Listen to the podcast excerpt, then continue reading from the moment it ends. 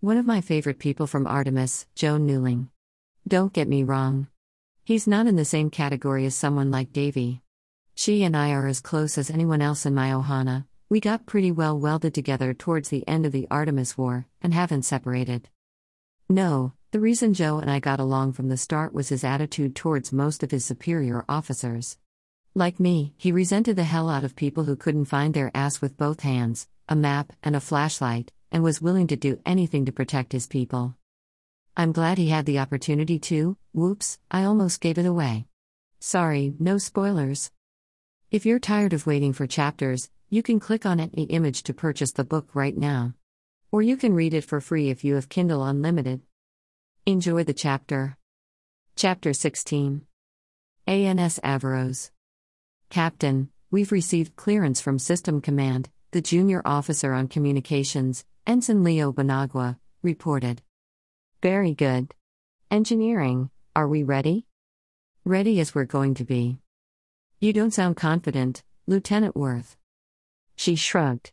Captain Newling, nobody in the ANS has ever flown with a warp drive. We've barely had enough time to finish all the power runs and control leads. P.O. Bowden got a crash course in warp mechanics, and P.O. Lavelle is his backup. Frankly, sir, I'd rather lived in an old fashioned chemical burner, but that's not my call. On another ship, with another captain, that would have been a shocking statement. Some captains would have grounded the speaker, others might have gotten the speaker an appointment with Min. Sec. Averroes, so far, wasn't that kind of ship. The captain was Joseph Newling, but though he was part of the ruling family, he'd earned his way up the ranks of command honestly. Part was his inherent decency, but a larger part was his pursuit and enjoyment of challenges, whether physical, intellectual, or professional. In his climb, he'd gathered to himself a cadre of senior officers who had similar attitudes and had used his family influence to keep them together when the wise move would have been to separate them.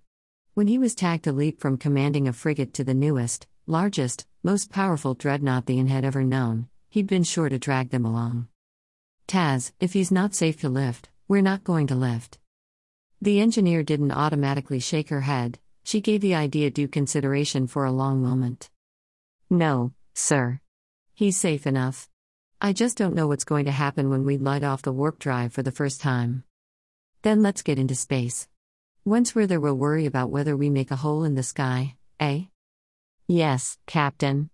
I'll be in engineering, keeping the children from pushing the wrong buttons. The Averroes was finally ready for his recommissioning and launch, and Newling felt a thrill of excitement. In addition to the game leveling addition of a warp drive, he mounted as much offensive firepower as the rest of the Artemis Navy combined.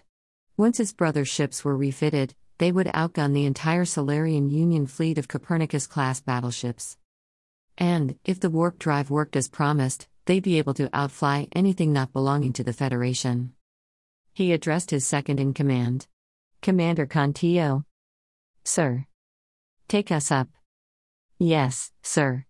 Ensign Glover, raise ship. Yes, Commander.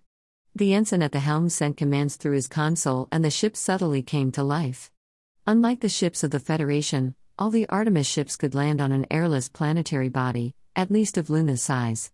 The Averroes was no exception, and he had been grounded at the main Artemis Navy dockyard for the extensive modifications the warp drive required. Now, for the first time in Lunars, the main engines fired and the enormous ship lifted from the cradle. Steady as she goes, said Contillo. Sir. Slowly, slowly, the Averroes rose.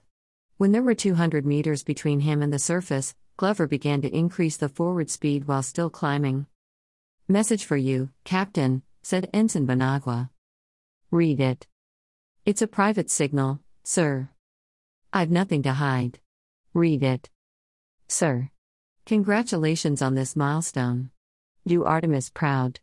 It's from the minister. Which one? He wasn't being facetious, this was an historic event, so any of the various ministers could want to attach their name to it. Minister Taylor. In that case, Send a polite reply. Something appropriate. Sir. He didn't dislike Taylor, he certainly seemed competent enough. But he was loyal, still, to Minister Crozier. She'd been the one to give him the opportunity to command Averroes, despite what he was sure was significant pressure from other families and more politically connected commanders. She'd actually interviewed every candidate, and it wasn't a superficial I want to say I talked to you interview either. She'd known details about his career, asked relevant and penetrating questions, and he felt that she'd honestly searched for the most capable candidate. Then, when his ship had been pulled out of service for the experimental refit, she'd convinced him not to resign in protest. She'd actually listened to him, and he'd seen some of his suggestions implemented. He wished she hadn't been purged, or whatever the current politically polite term for eliminating obstacles was.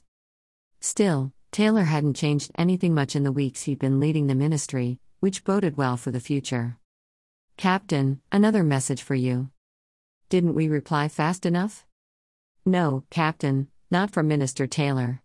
This is a classified message, sealed to your codes only. Oh, crap. Contillo, you have the conn. He walked off the bridge and down the corridor to the space that was reserved for his office aboard ship.